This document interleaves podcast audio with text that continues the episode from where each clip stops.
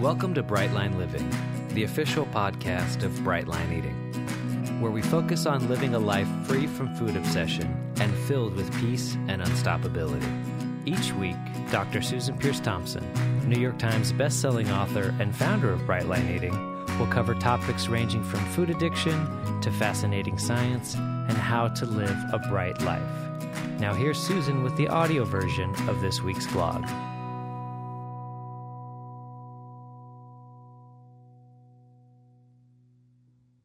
Hey there, it's Susan Peirce Thompson, and welcome to the weekly vlog. So, I wanted to bring up a topic that piggybacks on a theme we've had going here for a couple months, which is fresh beginnings, bright beginnings, fresh starts. Um, we started talking about that related to Brightline Eatings, um, big pivot to membership, which is completed now.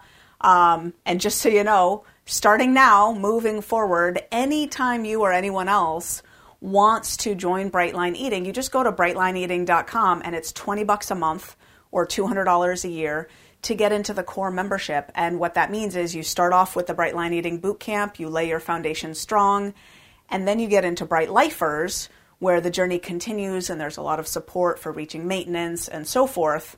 Now, in Bright Lifers, there's a lot of calls available, coaching calls, and one of them is the daily accountability call. And something just came up recently when I was leading the daily accountability call that led to this vlog topic. Um, someone called in and said, Susan, you said something uh, about a year ago on the accountability call, you gave a definition of surrender, and it was really helpful. Do you know what that was? Can you give the exact words again for us now, please? And I laughed and I said, I have no idea what you're talking about. I don't know.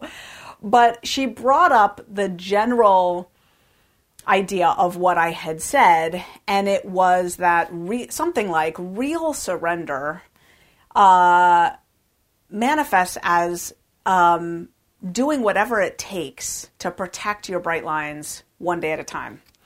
And I said, Oh, that makes sense. And then we had a little conversation about it that struck me as so important that I wanted to shoot this vlog about it because this is a nugget of perspective, wisdom, um, truth, whatever, that can only be gleaned by watching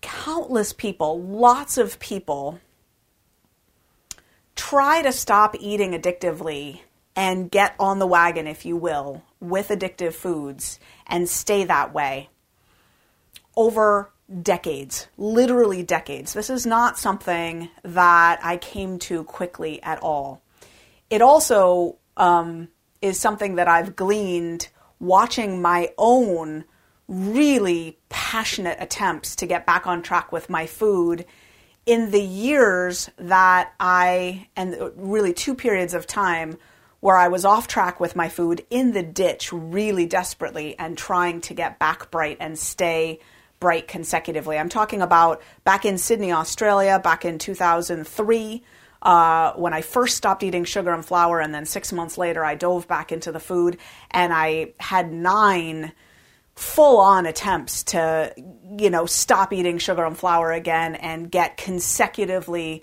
serene and clean with my food.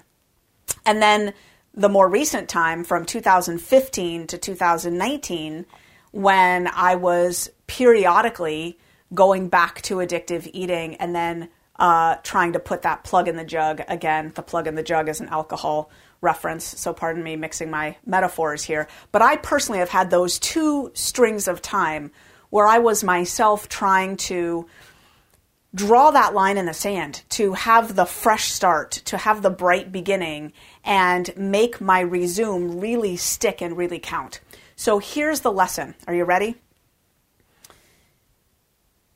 It is, in my opinion, kind of horrifying and sad and shocking how meager the association or the link is between the depth of someone's desperation and willingness, like really deep longing to stop eating addictively and to turn over a new leaf and have a bright beginning. And their ability to, or the likelihood that they will, follow through on that day in and day out long term. And it it in my experience and in myself and watching others, it's horrifying and shocking and sad how much a profound experience of epiphany and revelation around what we were doing wrong in the past, how we must change course, how we are so deeply surrendered to never living like that again,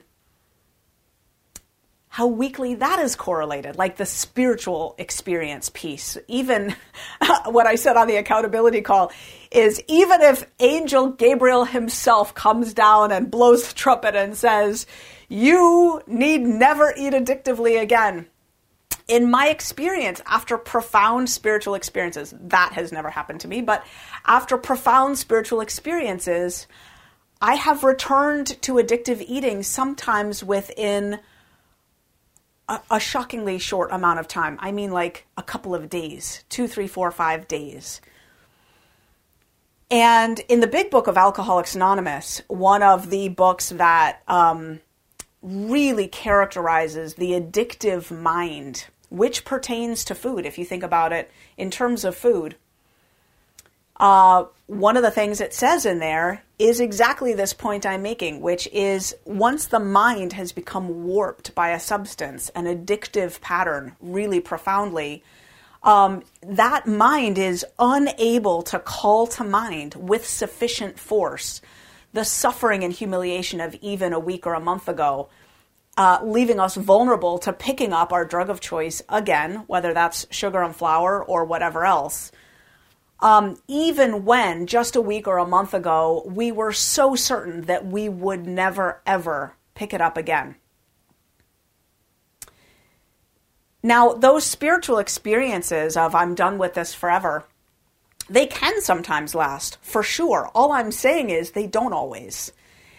And this leads me to the crux of the point that I'm making in this week's vlog. The crux of the point, which is effective surrender.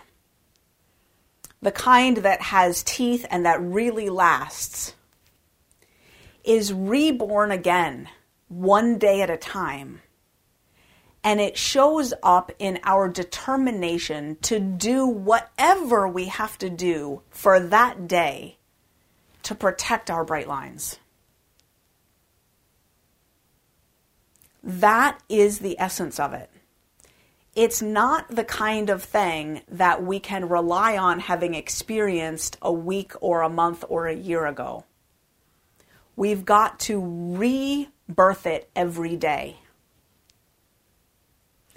And of course, once we build up automaticity with our habits, a lot of that can be done non consciously.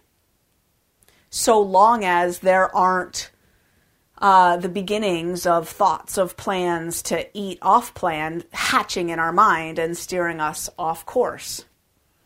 But the minute those thoughts of plans of eating something off plan start to hatch, that's the crux of the moment when our surrender from long ago needs to give birth anew today to a resolution to cast that thought out of our mind, to be vigilant against it, to do whatever it takes today to protect our bright lines.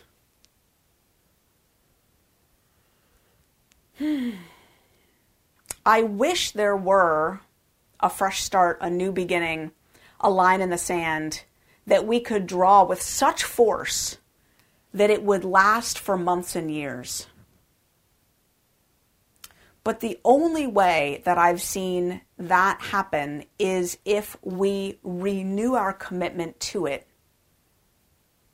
in a behavioral sense by going the extra mile to protect this way of life, this way of eating that affords us all these benefits living in a bright body, often for many of us, um, letting go of so many medications that we used to need to take, such better health status, such better moods, such better self esteem, such better relationships, so much more purpose in life.